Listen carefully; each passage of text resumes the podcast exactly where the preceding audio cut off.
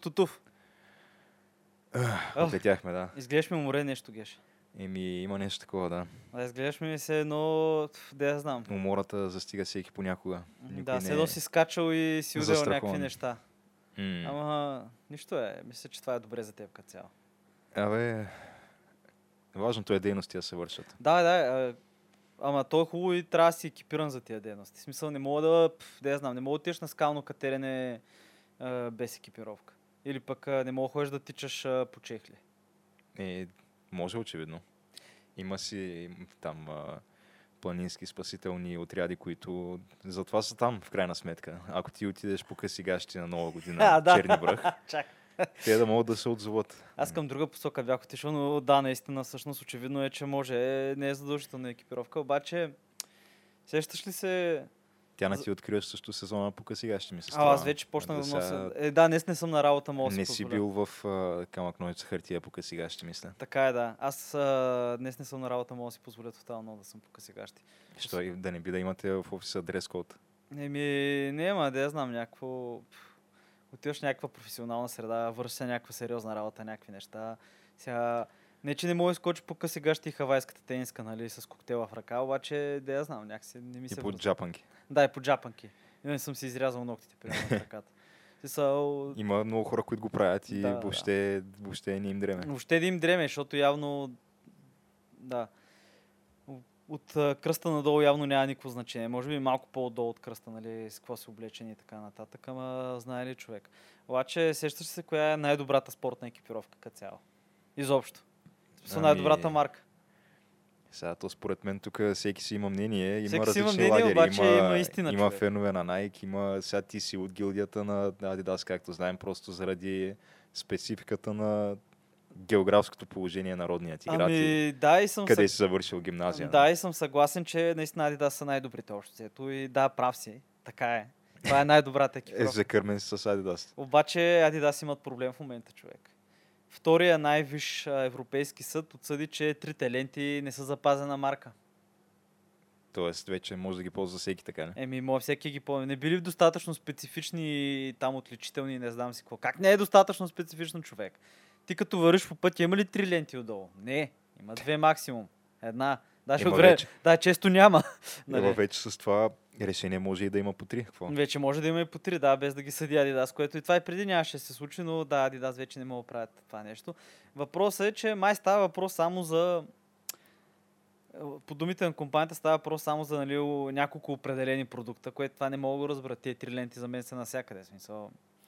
Е, те ги има по анцузи, по тениски, по екипи, по, По маратонки, всичко, по всичко, да. Да, да. Не става въпрос нали, за пирамидката, дето става от трите лентички, ами става въпрос за просто трите ленти, които се движат отстрани нали, по анцуга и така нататък. Което някакво ще е много тъжно, ако спрат да го правят. Ето, не, то все още ще си го има, просто според мен ще се появят повече ментета, които Е, също имат по три е, ленти, да, защото, сега, Адибас. защото сега имаха по две ленти, примерно, Да. Или по а, четири ленти. Или пък а, пирамидката беше разбъркана или беше обърната и беше Адибас или Адинас или някакви такива неща. Или само Ади в някои случаи. Ама китайска му работа, знаеш, че това е, трябва да е някакво е такова. А, готино и оригинално. Става въпрос за готино и оригинално, добре дошли в подкаста Камък, ножица, хартия. Подкаст за култура, нови времена и още нещо. да се изкашляме преди началото на It's Happening рубриката ни за тази седмица. Да, и то много неща се случват, между другото. Еми, И то ние трябва да, да кажем, че много неща просто няма да ги споменем, понеже нямам време. И за българска политика, там където се случват някакви неща с субсидии за партии и така нататък, някакви хора, които стават по-публични и така нататък. А, много неща няма да ги кажем, но аз съм си харесал няколко темички. Ти също предполагам имаш нещо ново. Ами, то, аз се чудя откъде да започнем. Може да започнем с нещо по-леко, така. Да, да, почна с нещо по-леко. на Да, спортна тематика, защото нали, говорихме до сега за спортна екипировка. да, да. да. И а, това е така обичания от всички а, Мишел Платини, легенда на френския футбол и световния футбол също времено. Да, велик човек на А, руля на FIFA. Освен това, ами той вече не е, мисля, че от известно Е, време. е, да, имаше ня... по някаква причина Но го и махна. Не мога да разбера защо. Той беше на УЕФА. На. УЕФА ли беше? Да, на Европейската футболна асоциация.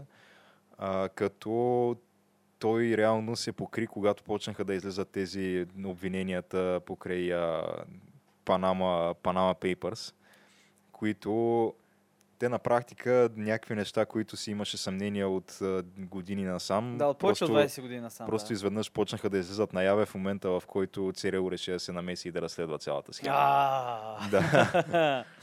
А, ЦРУ реши да се намеси и да разследва цялата схема, защото а, се оказва, че Платини и неговото обкръжение, т.е. хората, които са натоварени с отговорността да взимат отговорните решения в УЕФА, са... А, сега това е, мисля, че не потвърдено, но приели подкуп, за да дадат световното първенство през 2020 година на Катар. Да, само да се каже, само искам Вместо да, на САЩ. Да, да, искам само. да, да, това беше. И само да кажем, че то не е потвърдено, че е подкуп, но със сигурност са приемали подаръци.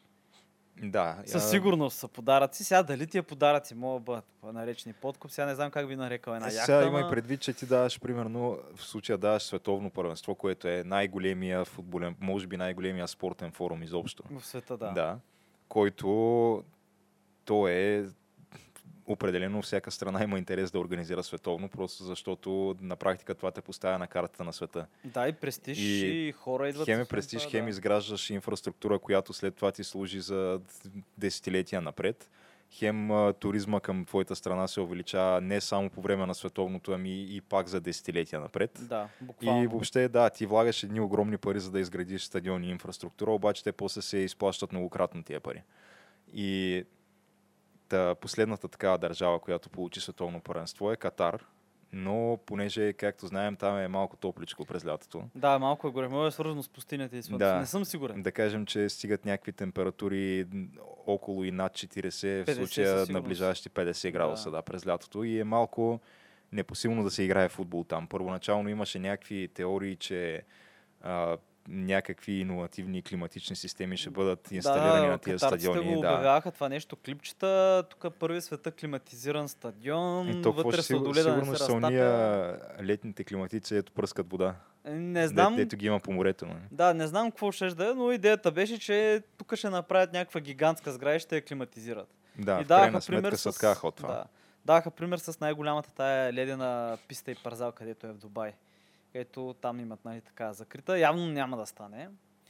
И те, доколкото разбрах, заради това нещо преместиха световното зимата ли? Есента. Да, сега вече това ще бъде първото световно, което ще се провед- проведе през, по време на зимната пауза, като то това е някакъв абсолютен прецедент, понеже световното винаги е било през лятото, като свърши, като свърши редовния сезон в футбола и долу-горе от средата на юни до средата на юли е световното един месец.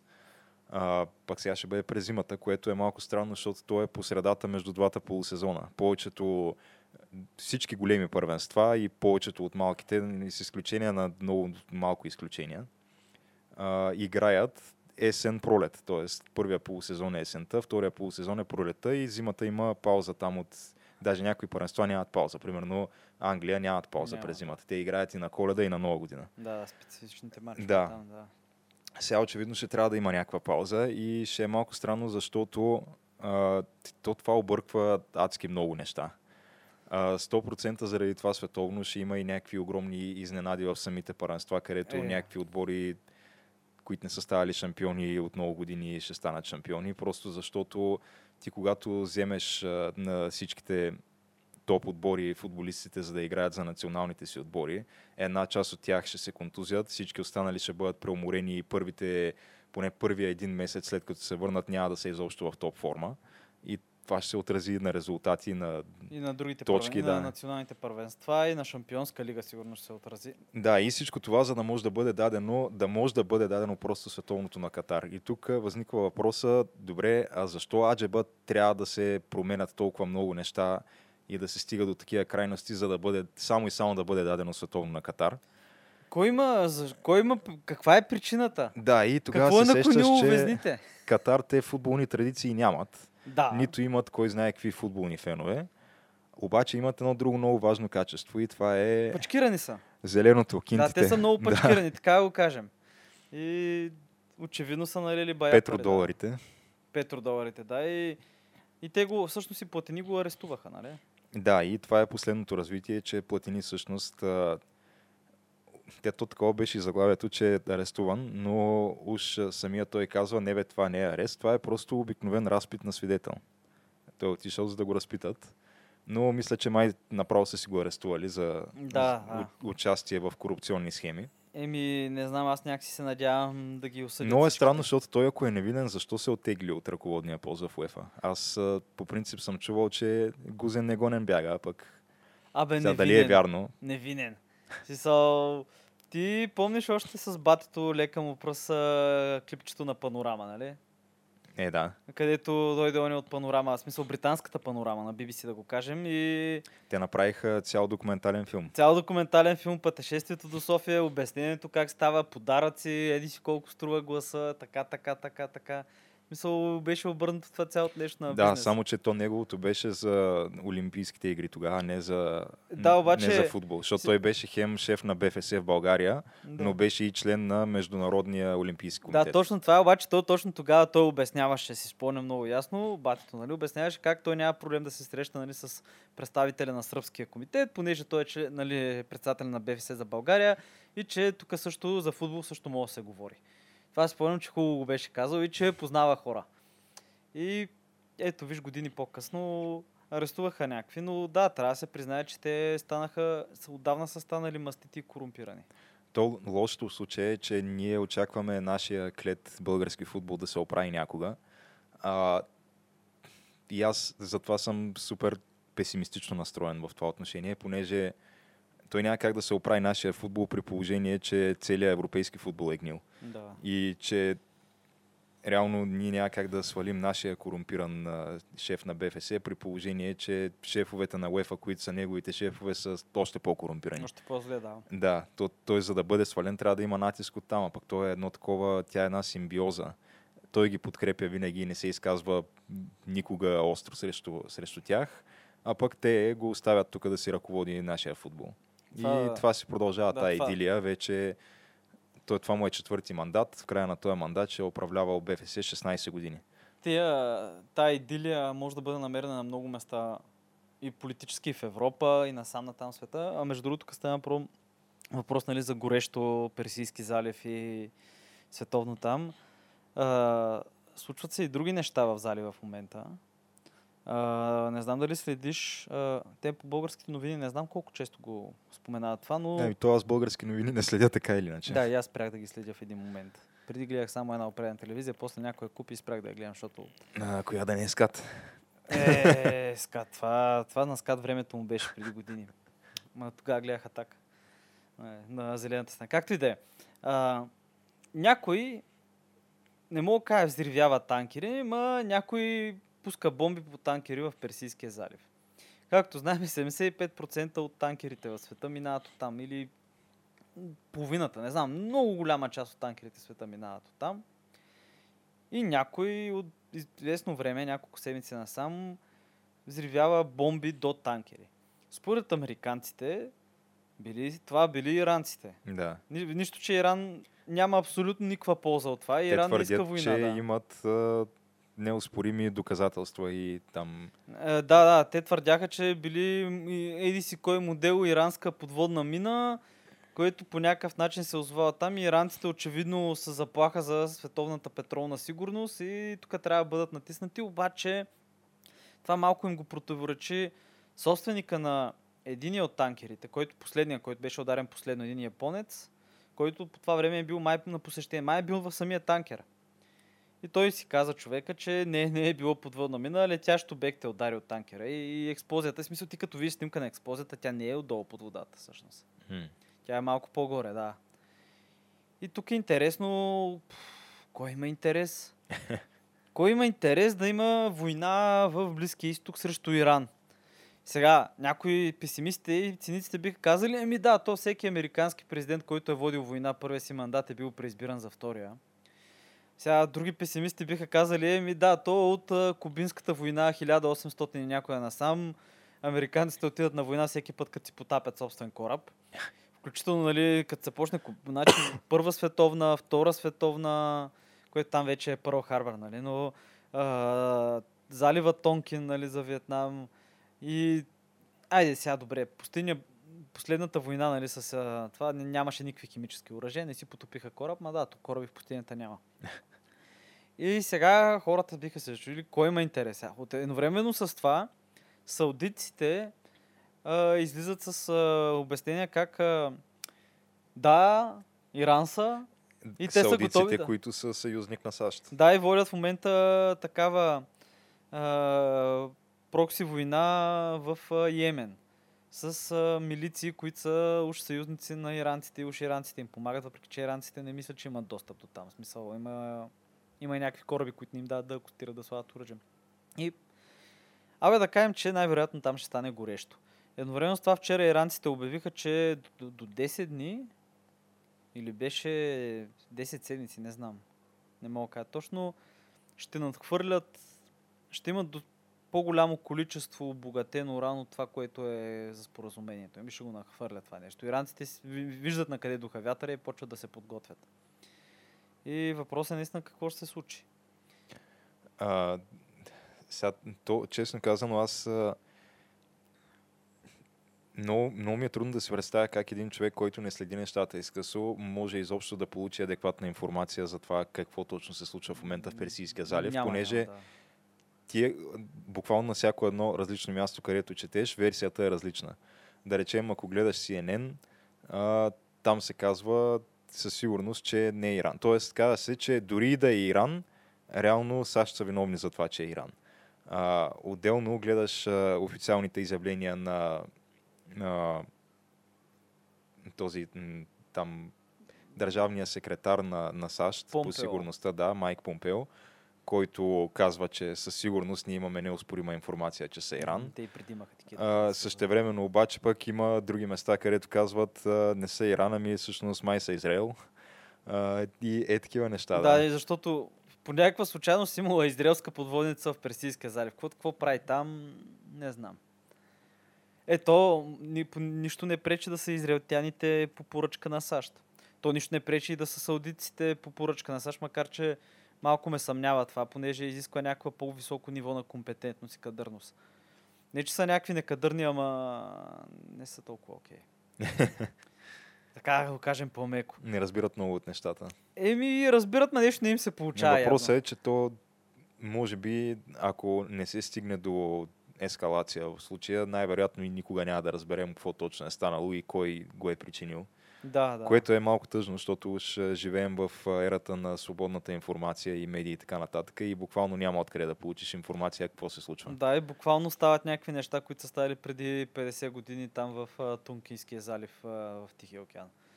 Където пак по същия начин някакви, някакъв кораб бил потопен, станали някакви неща, никой не знае, но ясно е вече какво станали, там 40 години по-късно. Еми, да, едва ли ще получим информация за това. За всеки случай става там, целият квартал става горещо.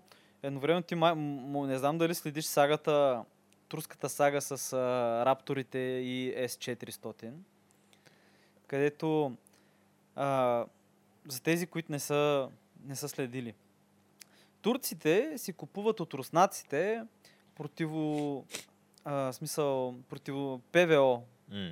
Противовъздушни урадия. да, противовъздушна отбрана, нали? Отбрана, а, да. система, противовъздушна ракетна система от руснаците, която в момента се смята, че да, това е най-доброто нещо в света като цяло за защита. Системата е S400, а, от 600 км засича целите, от 400 км летящи цели удря, от 60 км удря ракети, а, може да прихване едновременно 60 цели, може да праща по две ракети по една цел. Абе, буквално много добро нещо.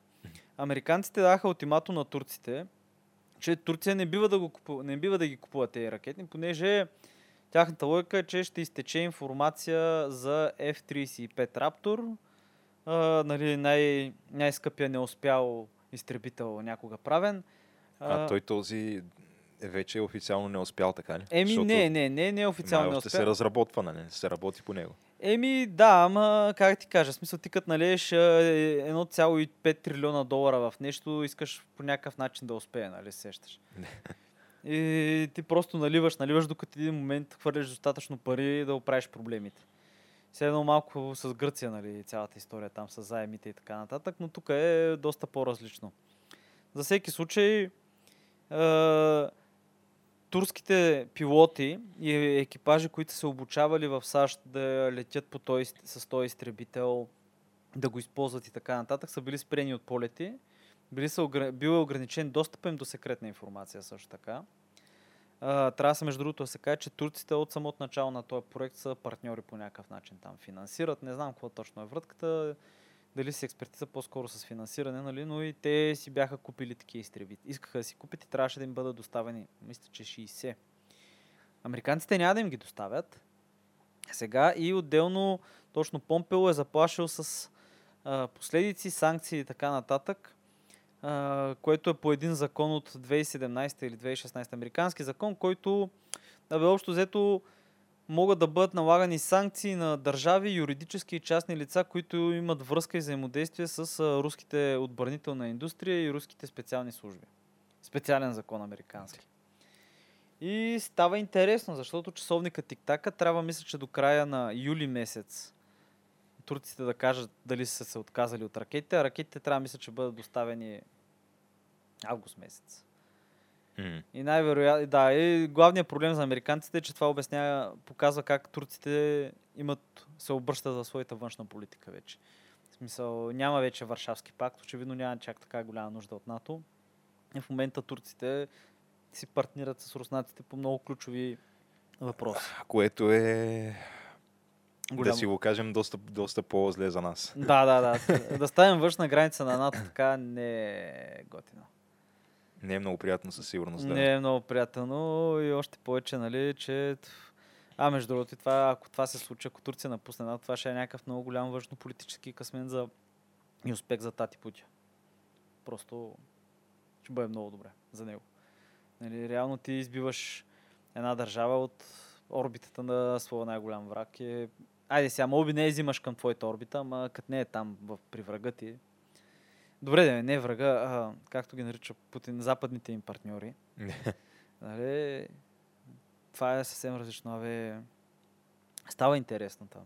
В смисъл, може тая година накрая да се окаже, че Турция ще напусне НАТО. Ако продължава по този курс, най-вероятно ще се случи нещо подобно. Може би няма да е тая година, в началото на другата. Или поне ще се извън НАТО по всичко, освен име и официално. Еми, ще поживеем и ще видим, как се казва. Да, да, ще поживеем и ще видим. Я да видим. А, да. Официал, официал, официална комисия на ООН с официален следовател са установили, че саудитския принц, забравяхме то как беше Сулейбан бин Маслама, Маслама, MBS ли беше? Имаше някакво съкръщение. MBS. да, MBS, SBM, нещо му имаше съкръщение в три букви, че там по-лесно да му... Uh, бин, бин, бин Салман ли нещо такова беше? BSM. Маслама. Не знам, не знам. Мух, Мухамад бил бин, не знам. Бил Салман, значи си е MBS, да, ети го. По-добре да, да, да, да не спекулираме на празно с името му. Да, човека може да вземе се обиди и да вземе да ни се случи също, което се случи на Кашоги, нали? Който, да, според официалната комисия от ООН е... Еми, да, бил е отговорен и бил поръчково убийство и да, замесене в смъртта на журналиста. Това е много интересно, че ОНЕ са направили такова нещо смисъл, че си Което... показват зъбите. Да. Дали е изненада за някого? Да, бе, това е бак изненада. Това е едно да кажеш, че е, Хитлер и Сталин заедно са нахули в Польша. смисъл, някакъв исторически факт, хората го знаят. Добре, някой може да не знае някой, че Сталин е нахул в Польша, ама...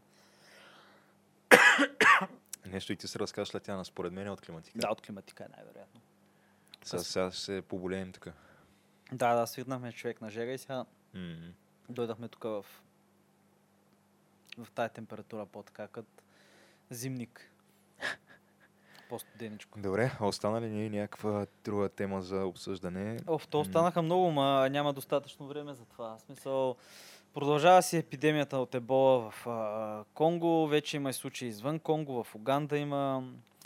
А, умират американци в а, Доминиканската република, не в Хаити, в Хаити беше, да които ходят в Хаити в някакъв курорт.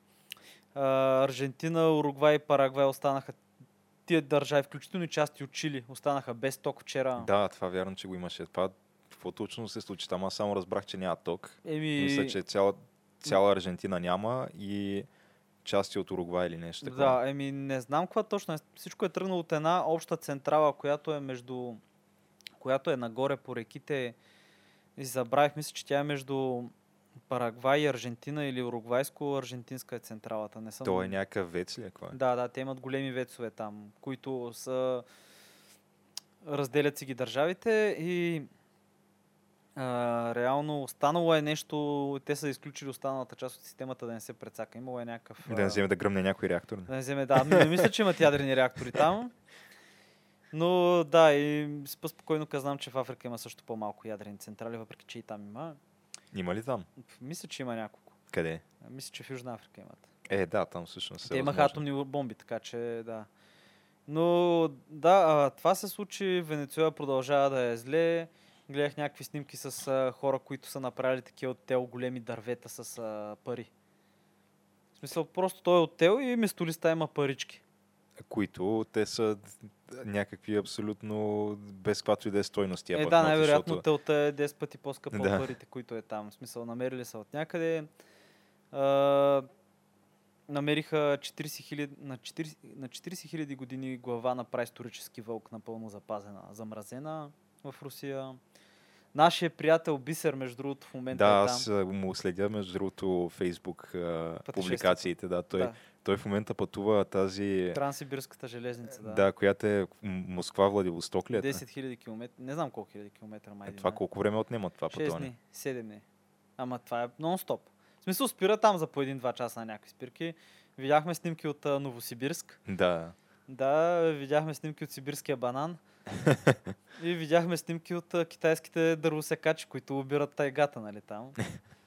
Но, А то на него това му е било някаква мечта да пропътува тая ами, ЖП да, бе, то, не, той е супер яко. Аз бих искал да го направя, ако имам възможност. А после как ще се върне наобратно? Не знам. Или с самолет, или обратно с железницата. А, представяш си втори път наобратно, 10 Еми, що да 000 не, той, километра. той е такъв фен на железопътния транспорт. Той много се Ама кефи. да, той при положение, че наистина, че все пак машинист в метрото и че е целият му живот е свързан с ЖП транспорт и, Да, Релсови неща. и освен това много голям привърженик на Русия, то като и комбинира двете неща, сигурно му е бахти кефа наистина. Еми да, той отива и някакво много голямо преживяване.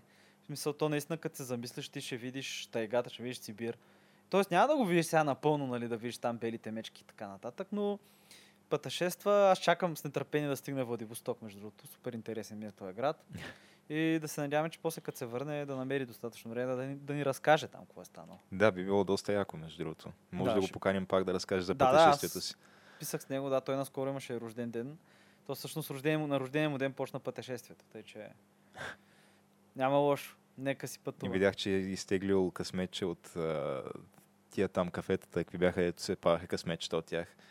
А, Пътешествие. че му предстои път, пътешествие. Е, да. ми да. И веднъж, е, това е. Позная.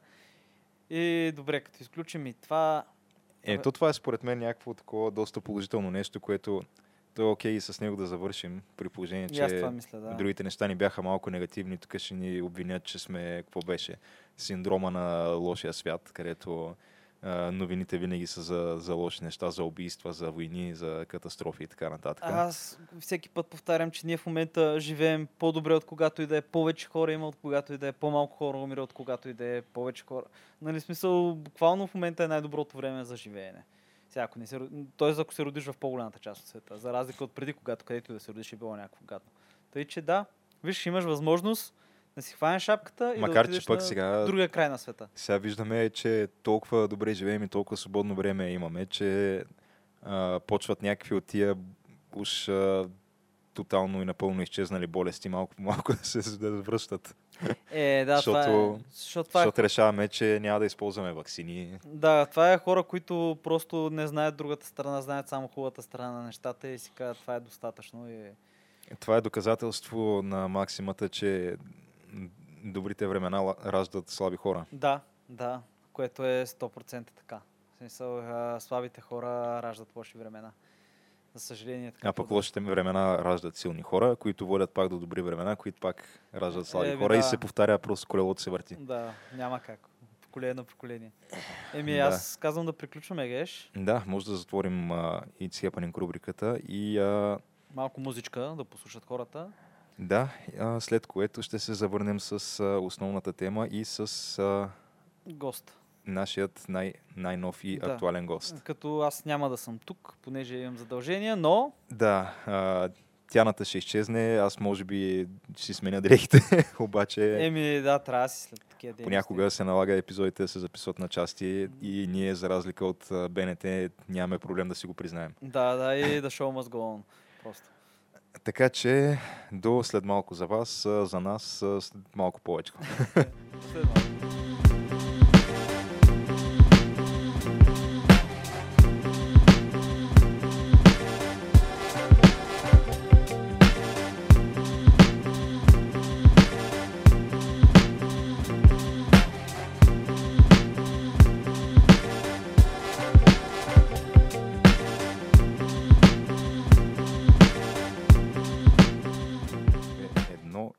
Започваме.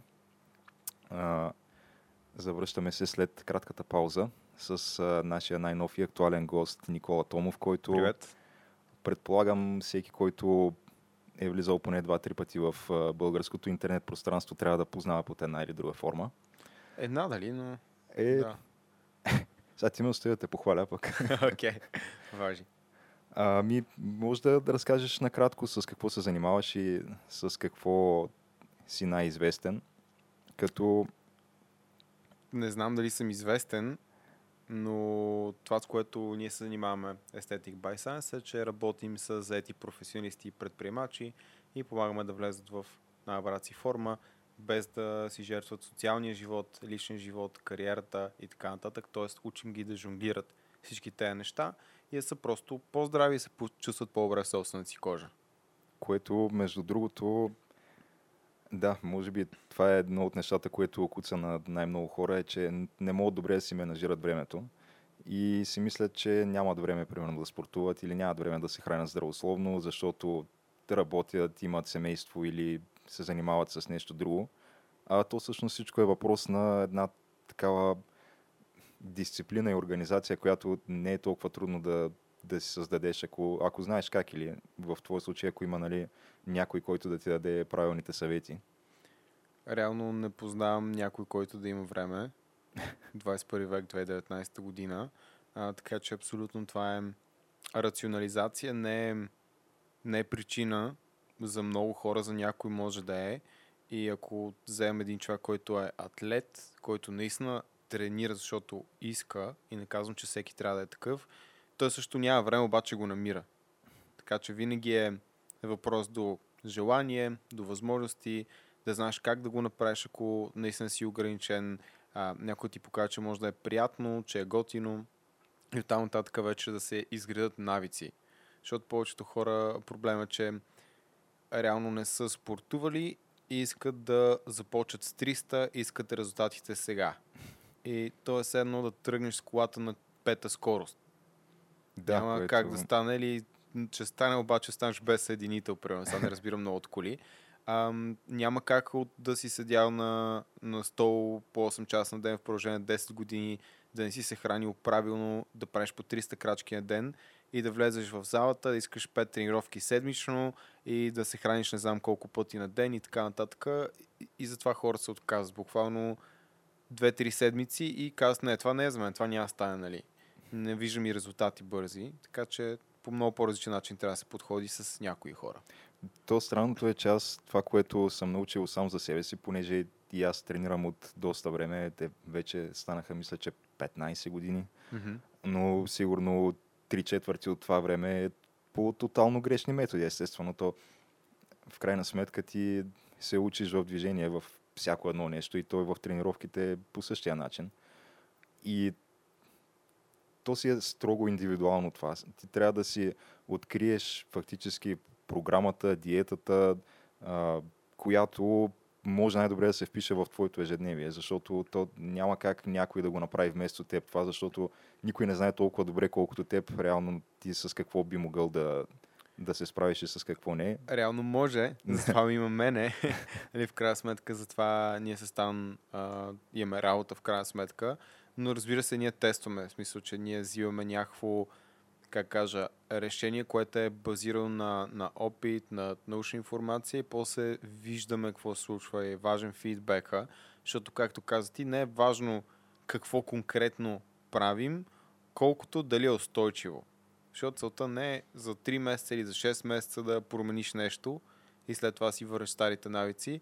Целта е да започнеш нещо, което да продължиш да правиш още всъщност до края на живота си, до когато можеш, нали, докато вече наистина си много възрастен, въпреки че дори тогава хората, които спортуват, те до последно са активни и биха могли да продължат да спортуват. Така че буквално до края на живота си, да.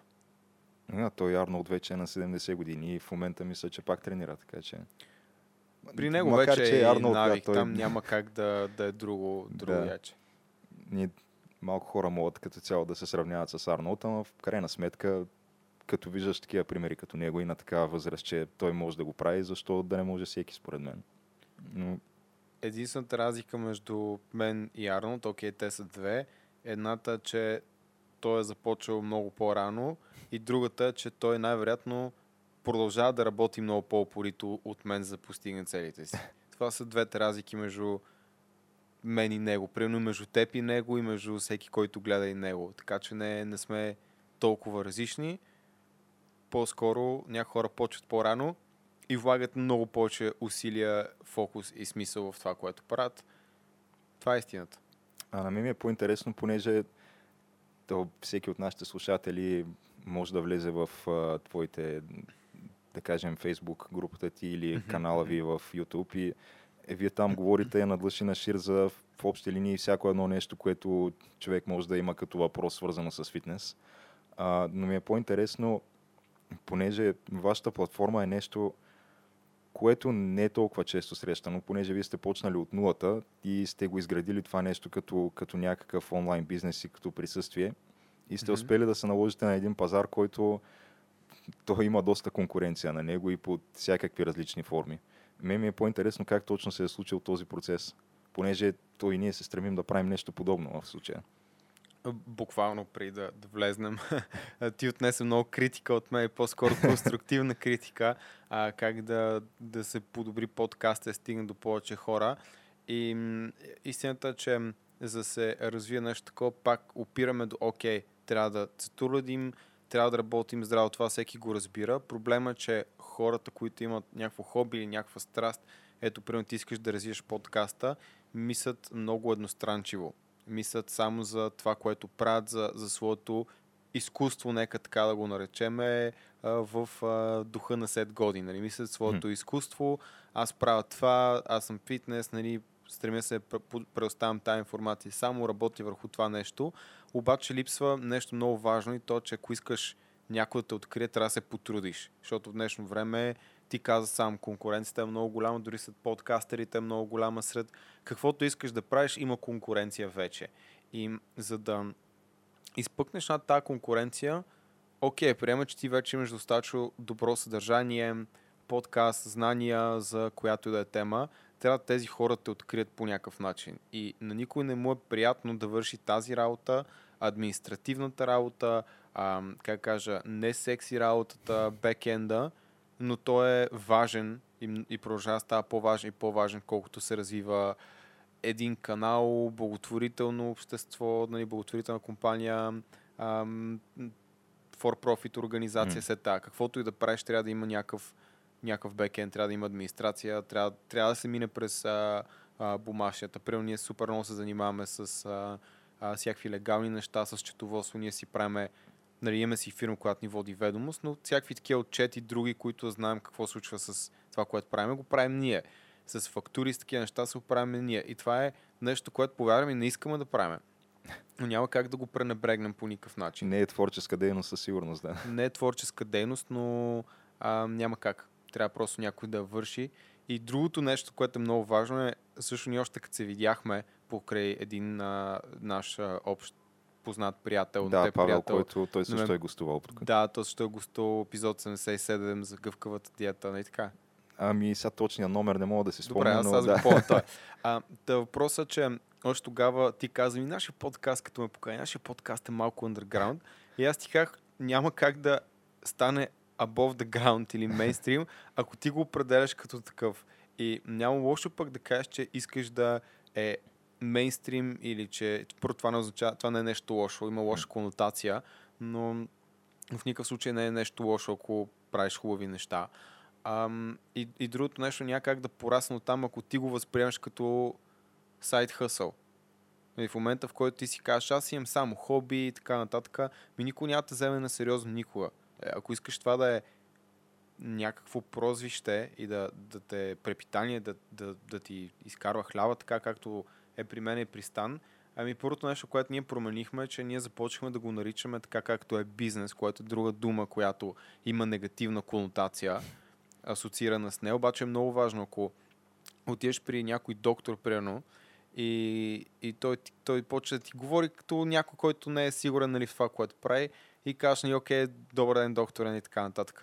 А, много хубав кабинет имаш, и той каже, не, то, то не е нищо специално, аз това го правя by the way и така нататък. И после ти каже, искаш да погледнем какво правим с, с твоето фатално заболяване, което имаш, примерно, айде да не каза някакви кофти болести. Ще му се довериш ли? Ще му платиш ли после? По всяка вероятност не. Да, така че по същия начин, когато искаш нещо да се случи и да стигнеш до някъде, не може да не го възприемеш с всичките му негативи. С това, че някой ще съди, че някой няма те харесва, че някой ще ти казва, гледай го, то стана мейнстрим, вижте ги тия те, а, нали, се опитват да нали, са някакъв бизнес, какво ми се мислят тук за Албаба и така нататък.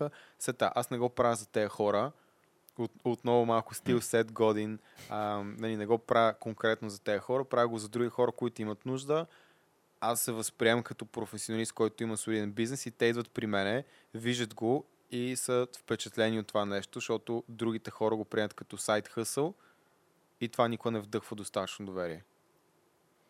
Еми да, т.е. ти искаш да кажеш, че като цяло психологическата нагласа също е изключително важна в случая. Психологическата нагласа е най-важното нещо за каквото и да е. А ти всъщност в началото, а, на мен Павел ми е разказвал всъщност, mm-hmm. че когато си започвал да, да градиш твоя бизнес, mm-hmm. а, също си работил на пълен работен ден а, в, в друга компания. Mm-hmm. И фактически то си е някакво, а, е, бих казал, доста голям процес, а, свързан с много лишения, където ти ако имаш 9 часа или, или 8, които неминуемо всеки ден са ти заети с нещо, което не е свързано с бизнеса, който се опитваш да градиш, фактически трябва да правиш всичко възможно, така че останалото време, което никак не е много, да го позатворяваш по най-добрия начин. Или дори случая понякога се стига до някакви крайности, където не се наспиваш достатъчно или нещо от този сорт, да. Само и само за да можеш някакви задачи, които си поставил да ги изпълняваш на време. То, Факт. И ти си преминал също през, през този момент, предполагам. Няма как. Това е, това е, как кажа, таксата, която трябва да платиш, за да стигнеш до един момент, който наистина е хубаво и приятно и нещата се развият и правиш това, което искаш и то става само по-трудно. Мисъл, няма лесно. Това, че преди съм имал пълен работен ден не означава, че сега се наспивам. Или че сега не работи по 16 часа на ден понякога, даже доста често няма, няма как да се избяга от това нещо. Въпросът е да, да го заобичаш, защото има много хора, които искат идеята. Но това е си мислят, сега само ще съм шеф, ще е супер готино, тук всички ще ми работят, само ще стоя на плажа и така нататък. Искат идеята, обаче не искат да вложат работата, защото това е възможно, обаче не е възможно с 5 години след като стартираш. Мисля, за някои хора може би, зависи от бранша, зависи колко си умен, но за повечето хора този момент идва първо, той никога не идва по този начин и второ, идва след много години работа. Примерно сега, ако си Ричард Брансън, може да си стоиш на частни остров и да си цъкаш тенис с, а, да знам, с, а, с, който си с Роджер да. Федерер, който идва ти дава частни уроци за по месец там. И, и той пак не го прави през цялото време, защото той вече е свикнал, той обича процеса, което е много важно. Ако искаш такъв тип лайфстайл, трябва да заобичаш процеса и работата. Няма просто друг начин. Няма как да стане. Той има една така много популярна снимка на Джеф Безос, още на младини. който той е, сега вече след развода май не е най-богатия човек в света, но по едно време беше. И... Наполовина най-богатия. а, но където още в началото, когато е създавал Амазон, той буквално на офиса му е, бих казал, по-маломерен и от нашото студио в момента, в което снимаме. И той е буквално едно бюро с един компютър и една да. табела amazon.com написана с спрей на, на стената. Да. да, абсолютно. Което е много вдъхновяващо, като видиш някаква такава снимка и като видиш откъде е тръгнал някой такъв човек и в последствие до къде е стигнал и знаеш, че той е наистина до просто да обичаш това, което правиш и да, да си склонен да вложиш работата, която си е изисквана. Просто трябва да влагаш усилията, но и да правиш правилните неща. Защото се връщам към това, което нали, говорихме mm. с тебе. Може да влагаш супер много усилия в нещо, което в момента не е приоритет. Примерно, направиш подкаста много як, много красив и така нататък. Не може да пуснеш реклама, не може да направиш качествен call to action, не може да направиш YouTube SEO и този подкаст, който е страхотно съкровище, остава на дълбините на интернет, морето, океана. Просто никой не го открива. Така че трябва да се потрудим по някой път да правим нещата, които са много неприятни и трудни. И няма как да не преминеш през такъв тип неща и такъв тип конфликти. Интересното, между с Джеф Безос е, че когато съм правили IPO-то на hmm. той е излезнал, нали, и е влезъл в офиса, където е цели му а, а, менеджерски екип, всички тим лидери и така нататък, всичките му direct reports и е казал, окей, супер, яко празненство, радвам се, че селебрейтвате, имате точно един час да, да се накефите и след това продължаваме, защото все още не сме свършили работата. Буквално, we, we're not finished, we're just mm. getting started. Така че положението е, окей, радвайте се, постигнахме някакъв успех, обаче обратно към работата, защото имаме големи цели, които искаме да постигнем. И това е менталитета, ако искаш да си Джеф Безос, наистина. Примерно, аз не искам да съм Джеф. Аз не искам да съм дори в листа на най-богати хора в света. Не искам някой да ме споменава като такъв. Не ми е цел, поне за момента. Не знам какво ще стане в бъдещето. И аз никога няма да направя това. Примерно да съм, окей, постигнах тази цел, дай сега да гоним следващата на 100%, защото аз искам примерно да имам повече време за себе си след години, а, за семейството ми и да уча други хора, да им помагам. И за мен това би ме направило по-богат, отколкото хиляди милиони, които няма изхарча така или иначе, няма си ги занеса в гроба, нищо не мога ги направя. Така че за мен това не е стойностно. И зависи вече какво иска човек и работи в тая насока.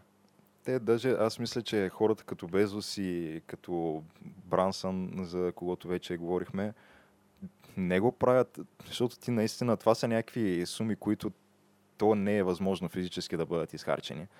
И не го правят за парите, ами по-скоро защото искат да да добият някакъв такъв легендарен статут в uh, това, да, което за, вършат, да, да създадат наследство, престиж. история. Да. Прести, престиж, власт, да си остават а, името в историята. Първият човек, който е колонизирал Луната. Нали, цялото това стезание между Елон Мъск и, и между Безос. Така че това са, разбира се, това е така, но, но отново, прямо, аз не държа ако никой не ме помни толкова много, смисъл, колкото Джеф Безос и това. Аз съм окей okay да ме няма в учебниците по история. Не съм такъв характер, обаче пък искам да имам повече време за себе си и семейството си, а не да съм Елон Мъск или Джеф Безос, като Джеф Безос изглежда малко по-добре физически, обаче Елон Мъск изглежда като все едно в бърнаут от 3 години поне. като нищо лично, аз много се възхищавам всъщност на Елон Мъск и, и го харесвам страхотно.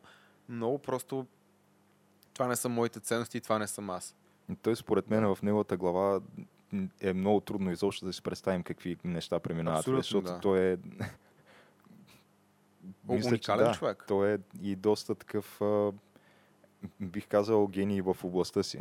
Абсолютно, да. И въобще сигурно е някакъв, някаква абсолютна експлозия от идеи вътре в главата му, която, които постоянно преминават и той от време на време аз като съм гледал някакви участия, имах чувството, че просто се заглежда в някаква точка и въобще се намира на съвсем друго място. Абсолютно. То, между другото, как кажа, при него е в пъти по-трудно, защото всеки има гениални идеи от нас. Проблемът е, че той има капитал. да. И при него е окей. Сега кое да направя? Да колонизирам Марс, да направя а, първия най-наложен електромобил в света, а, да направя, примерно, The Boeing Company, там всичките му хиляди проекти да оптимизира някакви свръхтрудни за оптимизация и дисръптване процеси в, а, в нашия свят. И, е, той има и капитала и бекинга от хората да го направи, така че в неговата глава е много по-трудно. Защото аз мога да измисля Hyperloop, обаче не- ще си остана Да. само с идеята. Само ще, си, ще го помисля за 3 секунди, ще кажа е колко е яко и до там, защото за мен няма въобще някакъв ясен път, до който мога да постигна това нещо. Така че аз няма дори да се опитам да го направя. А той може да го види и да каже, окей, имам парите, имам бекинга, имам хората, всички ме познават, а, как мога да го направя? Коя е следващата стъпка? При него въпрос на коя е следващата стъпка, при мен е въпрос на това е невъзможно за мен в момента. Може би никога Да. няма да е възможно за мен. А, то ти засегна темата за времето, нали, че за теб е най-важно в общи линии да имаш повече време за себе си, но След години. След съм години, да. харта. макар, че то, аз съм размишлявал върху този въпрос доста обстойно и, и фактически то какво точно означава да имаш повече време за себе си, а, на практика ти не можеш да седиш просто и да не правиш нищо, защото повечето хора си представят вакансии, плажове и а, лежене на шезлонги, но в крайна сметка то това е нещо, което може само временно да, да те занимава и да ти носи някакво удовлетворение, защото то е някакси против човешката природа просто да стоиш на едно място и да бездействаш. Това, което повечето хора си представят като добре прекарано свободно време. И Не знам, виждам много хора, които не правят нищо и не знам как го постигат. И как могат да го правят, но много добра тема, много ми хареса за мен да, да имам повече време за себе си, означава да имам повече време, което прекарам в това да уча нови неща. Което е, мисля, че нещо, което прилича и, и тебе, и Да. всеки човек, който е нали, стигнал до едно положение в, в живота си и се кефи на, на развитието цялостно. Дали ще да се уча на, на, на нещо ново, свързано с а, фитнес, с а, маркетинг, с лидерство, с а, това свира някакъв инструмент, да правя неща с ръцете си, си построя къща сам, примерно с двете си ръце. Няма значение за мен важното да имам време да преследвам неща, които са ми интересни и любопитни в бъдещето, като в момента по стечение на обстоятелствата това, което ми е интересно и ми е любопитно е това, което правя и това, което развивам като проект, като Aesthetic by Sense. Така че със сигурност някой ден а, това нещо ще премине в нещо второ, нещо трето, натурално развитие някакво и в един момент да стигна до момента, в който просто ще имам достатъчно свобода, тип Елон Мъск, но не е такова ниво, да кажа, окей, искам да направя еди какво си и да, да го дам на света. Това имам предвид. М. И, и да не се налага аз да правя примерно цялата бюрократщина, както в момента. да, ти всъщност каза по стечение на обстоятелствата, но то така звучи, че се е получило някакси случайно, но ти всъщност си работил в тази насока и то доста опорито и според мен точно е това е важното, а, защото ти, за да, за да разполагаш с най-голям процент от времето си, това означава, че трябва фактически да вършиш нещо, което ти доставя удоволствие и не го приемаш като някакво задължение или като нещо, което ти е а, като все едно някой друг притежава времето ти, а не ти самия. Защото аз, например, ако като ходя на работа в офиса, фактически това време не е мое време, аз го продавам на някой друг. А, а ако можеш реално да направиш така, че това, което ти е хоби и ти доставя удоволствие, да го превърнеш в работа, тогава на практика ти да разполагаш с 100% от времето си. Което и според мен е едно от Това не е най-стойностните така. неща, към които да се стремим. Това изглежда така за хората, които не са минали през този път, но реално има много неща, кои... в смисъл, че когато си правиш твоето хоби, нещата, които са готини и доставят удоволствие, са 10% от твоето време. Останалото време трябва да правиш нещата, които трябва да правиш, за да продължиш да развиеш това нещо по начин, по който го развиеш. Защото на мен, примерно, не ми достава удоволствие да пиша статия от 3000 думи, която всяка дума е внимателно подбрана и така нататък и ресърча ми е 35 часа. Това не е нещо, което искам да правя. Но трябваше да го правя. И го правех. И смисъл някой вижда на сайта ви има 30 статии, какво толкова. Тези 30 статии има 1000 часа вложени. Само за писането. Без базик. И оттам нататък имаме други неща, които сме правили, промоушен на тези статии, разпространение по всякакви канали. Така че това също не е много приятно. М. Някой, който е правил линк билдинг, може да, да, да разбере и да... В смисъл, знае със сигурност колко неприятна работа е това. Но някой трябва да я свърши, защото трябва и това да стане. Всеки иска да запише готино клипче, примерно, обаче никой не иска после да го нарежи, да му нареже, прощайте, му слага ефекти, а, да го color грейдва супер дълго време, за да изглежда добре за потребителите, след това окачи в YouTube, да влезе в Photoshop, да направи някакви тъмнелове, след това да почне да се занимава с SEO-то на този видеоклип, да изчака да го пусне в правилния момент, да го разпространи в 15 групи. И, и, и това се случва паралелно. Ако правих само това, може би ще да ми е приятно и лежерно. Това се с паралелно с всички други задължения. Изведнъж имаш и 8 социални канала, които следиш. Имаш и счетоводна дейност, която трябва да продължава да се поддържа. Имаш и клиенти, които, защото вече развива това, което правиш, на които трябва да обръщаш внимание да им помагаш. И трябва да подготвиш нови, а, ново съдържание за други канали, за да разрасваш това нещо. Така че като се стакнат нещата, това, което вижда, виждат хората като готино и като моето хоби и така нататък, остава на много заден план. То това е, да, фактически само повърхността. То, това, Разбира което се, това, което другите виждат, виждат. да. Затова всеки казва, когато превърнеш хобито си в работа, тогава наистина нямаш работа. Не, не е така. Винаги имаш работа. Затова казвам, че човек трябва да се научи да обича процеса. Ако не обичаш процеса, това нещо не е за тебе просто. Ако не се научиш да обичаш процеса, няма да се случи. Защото има неща, които са фундацията, над която стои всичко.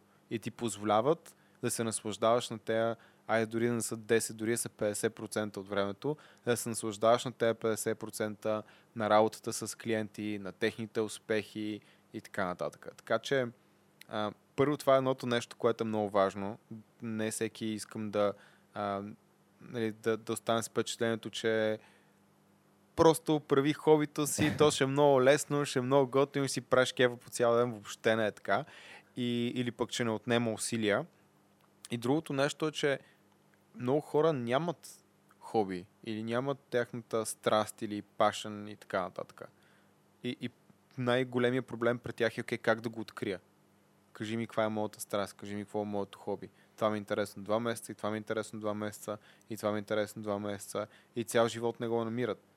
Така че звучи много утопично, обаче не винаги е правилно или възможно. И за някои хора може да се окаже, че всъщност това, което им доставя най-много удоволствие е да прекарат време семейството си и една корпоративна работа им дава много повече свобода, дори да им дава по-малко малко финанси, много по-малко, дори да им дава минималната работна заплата. Ако имаш повече време с семейството си и това те прави истински щастлив като човек, това е много по-добро, отколкото да си намериш хобито, а, да почнеш да се занимаваш и да не ти остава време за това семейство. Да, защото то а, някак си има едно такова схващане сред голяма част от хората, че и ако се занимаваш с нещо такова свързано с, да речем, правиш видеа за YouTube или, или си Twitch стример или нещо такова, което е, да го кажем, това са едни от най-новите професии. Те са, може би, М. на по 5, 6, 7 години, не повече. И има едно такова впечатление, че а, то остави го това, той прави едни клипчета за YouTube а, или, примерно, седи си вкъщи и цъка игри по цял ден. Обаче, всъщност не осъзнават, че повечето ютубъри работят по сигурно 60 часа на седмица, ако не и повече. Повече, не Да. което е да, сравнено с 40-те часа, които са една нормална работна седмица, е много повече. Тоест, те са склонни да вложат някакво допълнително време, за да могат да, да го правят това. Абсолютно. Има много хора, които работят корпоративна работа и реално работят 3 часа на ден максимум. Нали, те 8 часа имаш 15 минути работа, 15 минути цъкане нещо странично, 15 минути работа, 15 минути няма правя нищо, обедна почивка, час и половина. А когато говорим за нещо от този тип, си отнема работа, работа. Примерно, за да стане един хубав видеоклип, който и, и освен това, ние сме заобиколени от професионално направено съдържание все повече и повече. Така че на, за хората един добре изглежда видеоклип е... Нали, това е нормално, това не е нещо специално. А, той- Обаче, за да направиш нормално изглеждаш видеоклип вече, първо не можеш да излезеш и да не знаеш какво искаш да кажеш или да заекваш и така нататък. Така че трябва подготовка и отнема да кажем два часа си не пишеш сценарий. Ако е някаква по-сериозна тема да кажем, трябва да ресърчнеш още. Да ги сложим 3-4 часа. Ако наистина не си супер експерт за това, за което ще говориш, наистина да кажем, че ти трябва 3 часа за да разучиш, да събереш материалите. После, може би, ще го записваш час и половина-два, за да стане перфектно. Ако сложиме, примерно, някакво техническо време, в което ако няма човека от достъп за студио, трябва да си сложи светлина, ако има, ако не само камера, някакви настройки, да се подредят звездите, да кажем, окей, половин час до час, 15 минути до час, айде. Станаха вече между 4 и 6 часа без, без да борим обработката след това. Защото когато се запише, трябва да се нареже, трябва да сложат някакви ефекти потенциално, motion графики, трябва да се color грейдне, това нещо трябва да се експортне, след това се качи в YouTube. И окей, стигнахме на един пълен работен ден за едно видео, което повечето хора си мислят, че е снимано е така. Е така излиза просто от А и то камерата. това е, ако на 100% знаеш във всеки един момент какво точно правиш. А, защото аз имам Абсолютно. няколко опита с такива по-кратки видеа, които са тип влог и са М. с предварително написан сценарий, както каза ти. Доста повече от един работен ден ми е отнело всяко едно от тях. И то защото, освен, че има много неща, които трябва да се свършат, за да може да стигне до крайния продукт, а и голяма част от тия неща аз ги уча в процес на работа. Тоест работя и неефективно и много време губя и примерно стигам до някъде, след това решавам, а то всъщност ще е по-добре по едикъв си начин, връщам се много назад и да, в крайна сметка излиза така, че ти за едно 10-минутно видео, което някой а, ще го изгледа в, а, примерно, почивката си, докато изпи едно кафе, ти си вложил в това нещо 3-4-5 дни работа, докато, докато изобщо можеш да го пуснеш. И ще ти оставя коментар супер тапак. Да. Какво е това? Не, няма unsubscribe, супер зле. За нищо не става, Да. продаде се на И, и корпорациите. това е причината много хора да се, да се отказват. Въпреки, че смятам, че в днешно време, поне в а, YouTube, хората са доста по-толерантни, а, защото вече става нормално. Вече е много влогъри, много хора, които правят съдържание и е по-добре прието, влизат с така по-добро съдържание, не само с, с такова, но се стараят повече, защото виждат, че летвата е висока. Така че определено има, има малко, как кажа, по-добра среда, отколкото преди. Да, има, но то пак си, пак си го има този контингент от хора, които просто на тях им е едно такова любимо занимание да влязат просто и да хейтят под видеята на други хора. Когато човек прави... Аз не, аз не правя, примерно, клипа за човек, който ще ми каже «М, много си тъп, защото много си тъп не е конструктивна критика. Да. Не, съм, не го правя и за някой, който вече има някакви утвър... утвърждени убеждения и ще влезе само защото иска да ми каже колко греша за нещо. Което може наистина да греша, може наистина този човек да е прав, но ако той не е отворен за дискусия, защо ще да му отговарям? Ако аз му дам, да кажем, научни данни, той каже, не ти просто си тъп, плаща ти Big Pharma. Какво, каква дискусия мога да... И как мога да изисквам от този човек той да ме харесва, примерно? Или защо да му се съдя, че той ми е дал thumbs down или оставя негативен коментар. Нормално е. Абсолютно нормално. Както аз, ако влеза в него видеоклип за конспирация за нещо, най-вероятно аз ще... Да, аз няма да го отворя, но да кажем, че допускаме, че го правя, бих оставил също негативен коментар.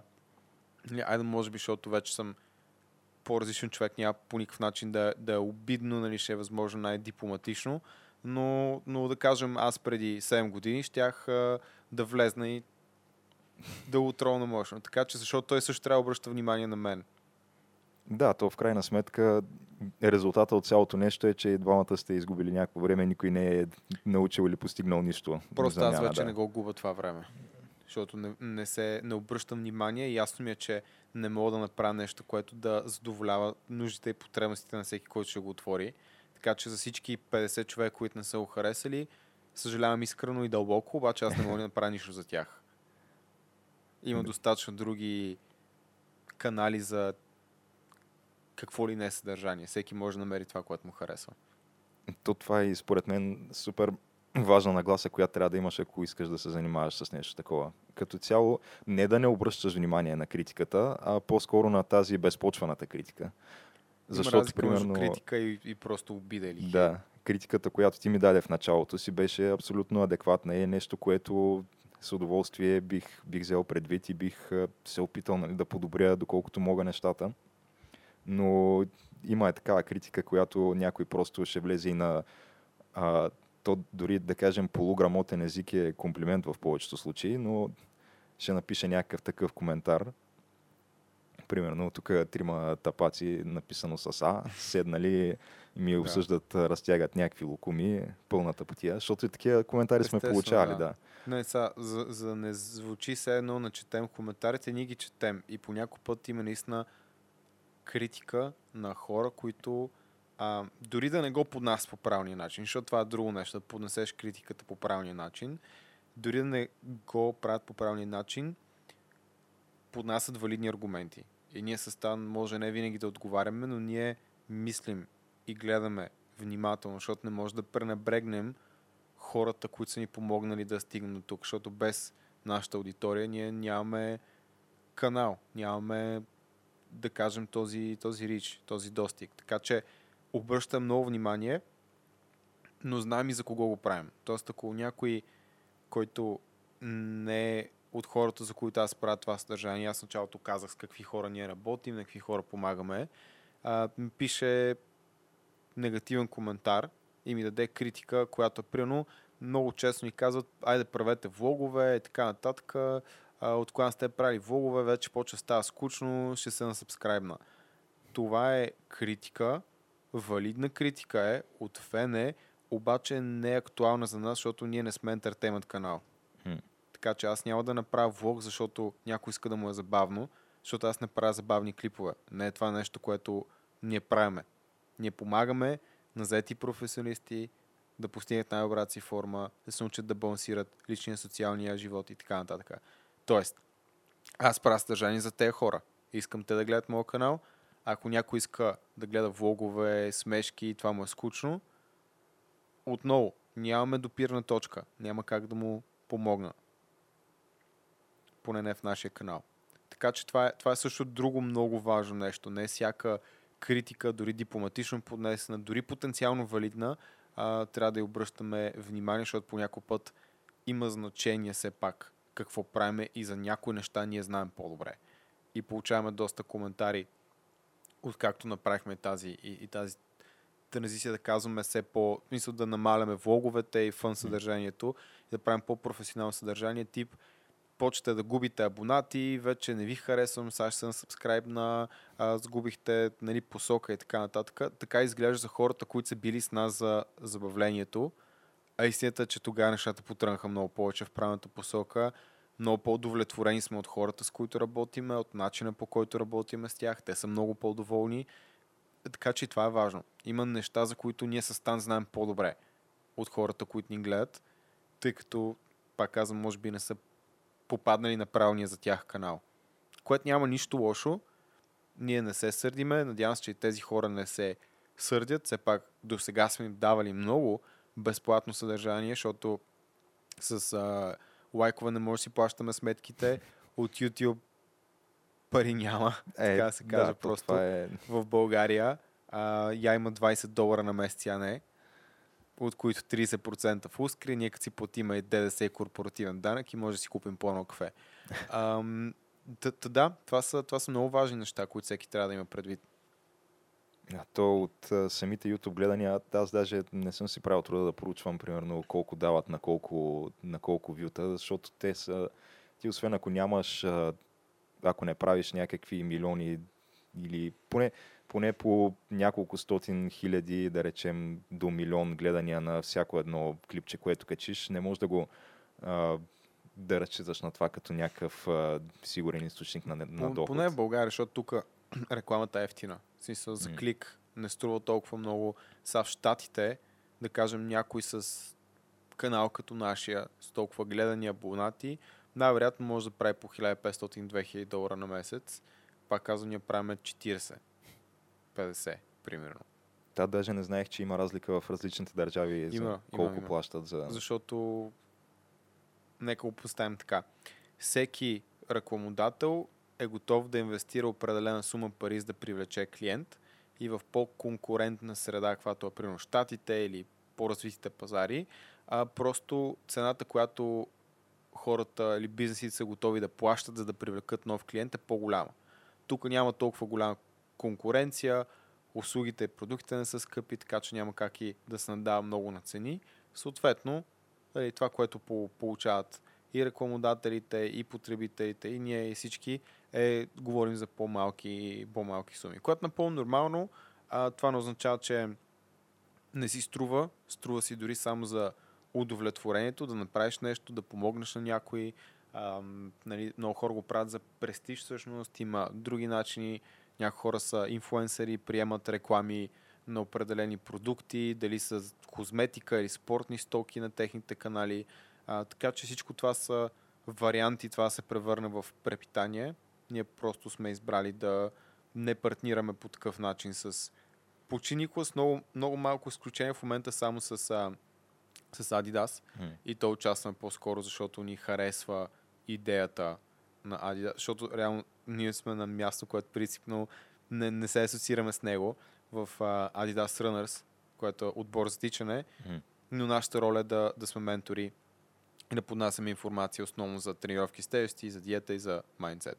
И просто ни грабна обществото, което има там, но ние прямо няма никакъв договор, ние го правим на добри начала, общо взето. Той в а, фитнес индустрията е малко трудно да се намери точния баланс, защото почнеш ли прекалено много продукти да рекламираш, някак си създава се едно такова впечатление, че пада стоиността на съветите, които даваш, защото повечето хора си мислят, че ги даваш само за да можеш да продаваш това, което рекламираш. Значи, от една страна е така, обаче аз също си го мислех, но виждам, че не е точно така, тъй като хората искат да си купуват тези продукти. Истината е, че много хора искат и продължават и го правят и аз мога да направя колкото клипа искам, че някаква добавка не работи, хората ще я купуват независимо от това. Дори хората, които са гледали този видеоклип въпросния, просто ще кажат, не, той ме лъже сигурно. Ето тук Е. говорим пак за предварително убежденията, които имат хората и колко Точно е трудно така. като цяло да... Та, тази промениш. индустрия е толкова силна, че тя няма как да я повалиш от тази гледна точка. И виждам, че хората, които правят такъв тип а, кампании, а, първо, някои от тях го правят добре. Не мога да не кажа за нашия колега Радостин Кузманов, който прави доста такъв тип инфуенсър кампании, но при него това действа позитивно. Той успява да... Първо, той дава някаква стойност, второ, защото прави и полезно съдържание, и второ, че той а, по някакъв начин урежда все пак някакви промокодове, други неща за неговите последователи и те го приемат добре. Те не са... Аз не съм видял някой да му каже, Радо, продаваш се, нещо такова, защото го прави по искрен начин, прави го достатъчно добре, хората се кефат и неговия бранд, личен бранд, така да се каже, продължава да расте и да расте и да расте. И това нещо не го спира в момента. Той това е важното, ако рекламираш някакви неща, самия ти да вярваш в тях и да, да са някакви продукти, които ти самия би използвал. Поне според мен, ако, Абсолютно. ако по този начин си честен пред себе си и ще бъдеш честен и пред, пред аудиторията си. Ми, аз носех Adidas и преди да работя с Adidas. И ще продължа и след това най-вероятно. Със сигурност и други марки по никакъв начин не, не се ограничавам до едно място, но няма да рекламирам, примерно, вода банкя.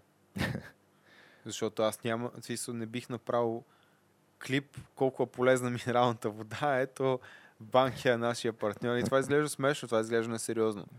Не бих направил реклама на почти нищо. Ние с Adidas дори не правим реклама. Ние просто отиваме, те ни подсигуряват публика, ние можем да кажем това, което искаме. Това е супер готино. Затова ни харесва, въпреки че не тичаме. Та, та да, това е много важно. Човек да, да подкрепя и да... И смисъл сме правили реклама, между другото, а, без някой да ни плаща и така, и, и, и така нали, да има някаква, как да кажа, ам, без да е платена реклама, Да, тоест- казано. Примерно Lidl направо Стан, Стан се е скъсал да им прави реклама. Просто защото той иде там а, скирове, а, извари. Аз, аз и- ги ям също, да, много да, са добри. те, реално те всъщност защо пък да идват да ни плащат, като ние, нали, с частност там повече. А, аз просто нямам Lidl до нас, иначе са им готи нещата. Аз смисъл, че защо го правят при положение, че, а, че ние го правим вече. Защо да, да ни кара да рекламираме. Стан беше направил реклама на... Те дори не разбраха, те са някакви пичове, които, а, които са направили уред за да си правиш кисело мляко вкъщи. И то казва, това много ма кефи, това е готино, ще вземем да им направя реклама в канала. И ние сме такива, окей, супер направи. И мисля, те постфактум разбрах, защото той им прати клип. Ще бях такива, вау, леле, супер готино. Та, та, такъв тип неща се случват. И примерно това мазил за лицето, което Стан си взе за да му порасне брада също. Но другите Това е- неща просто не са наш стил. Има, има такова нещо. Еми, има и поне за Стан работи сега. Нямам абсолютно никаква представа какви са страничните ефекти. Сега той, той мисля, че беше казал, че има някакви, така че всеки трябва да внимава. Но не мога да, да, да кажа дали за кого работи, колко, защото аз нямам нужда. Аз имам някакви такива места, където би Да. могло да свърши работа. Ами, да проверя колко време записваме вече. Около 45 минути, да кажем. Аз не знам ти с ти какво време си ни предвидел, но Аз колкото има нужда. а, Може да направим един час, ако имаш някакъв друг интересен въпрос или тема.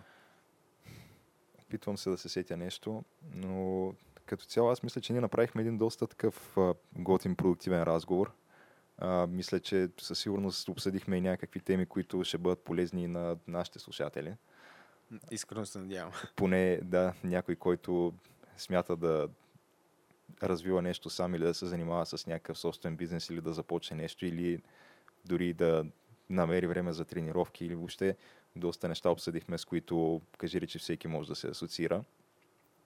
А, така че, според мен, можем спокойно да приключваме днешния епизод и наистина ти благодаря много, че ни гостува, че се отзова се. на тази покана. С голямо удоволствие.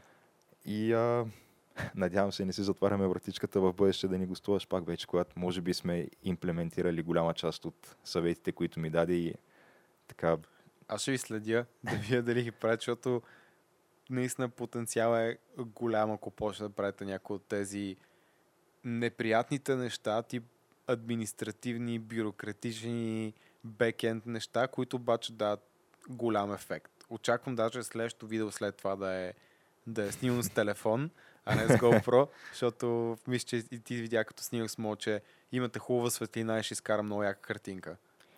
Което, да, аз въобще даже не се бях замислял на този въпрос, че фактически може дори да снимаш с телефон. Защото то просто звучи едно изключително непрофесионално това, като само като го чуеш, нали? Не, не знам, днешно време телефони си е много добре. Правим, Така че- правим подкаст, снимаме го с телефон. Не. Очевидно да се получава добре. Ще ви дам моя, ако искате да тестване. Е, то и аз наскоро си взех нов, така че не, ще пробвам с него как става Ще номера. чакам да вие. Ами добре, благодаря ти пак и а, на който му е допаднал днешния епизод. Ето го сега, как се казваше, call to action. Трябва да е в началото. Да, а, освен да го отрежа и да го сложа и в началото пак. Служи го, служи го и в началото. Но може да посети нашата Facebook страница, а, както и Twitter и Instagram, да ни последва в YouTube, VBOX, Spotify и SoundCloud. И то май това са каналите. Ти можеш също да, да кажеш къде могат най-добре да открият и теб нашите слушатели. Ами, просто ме намерете в която е социална мрежа. Никола Томов. Че ме познаете по лицето. И оттам нататък ние сме навързали абсолютно всичко. Така че това е... е може би всъщност по-лесният начин е да намерите моят колега Станислав Чакаров в YouTube, където е а, нашият общ канал под неговото име. И оттам нататък има линкове за абсолютно всичко. В общи линии, да, не се криете. Не, по никакъв начин.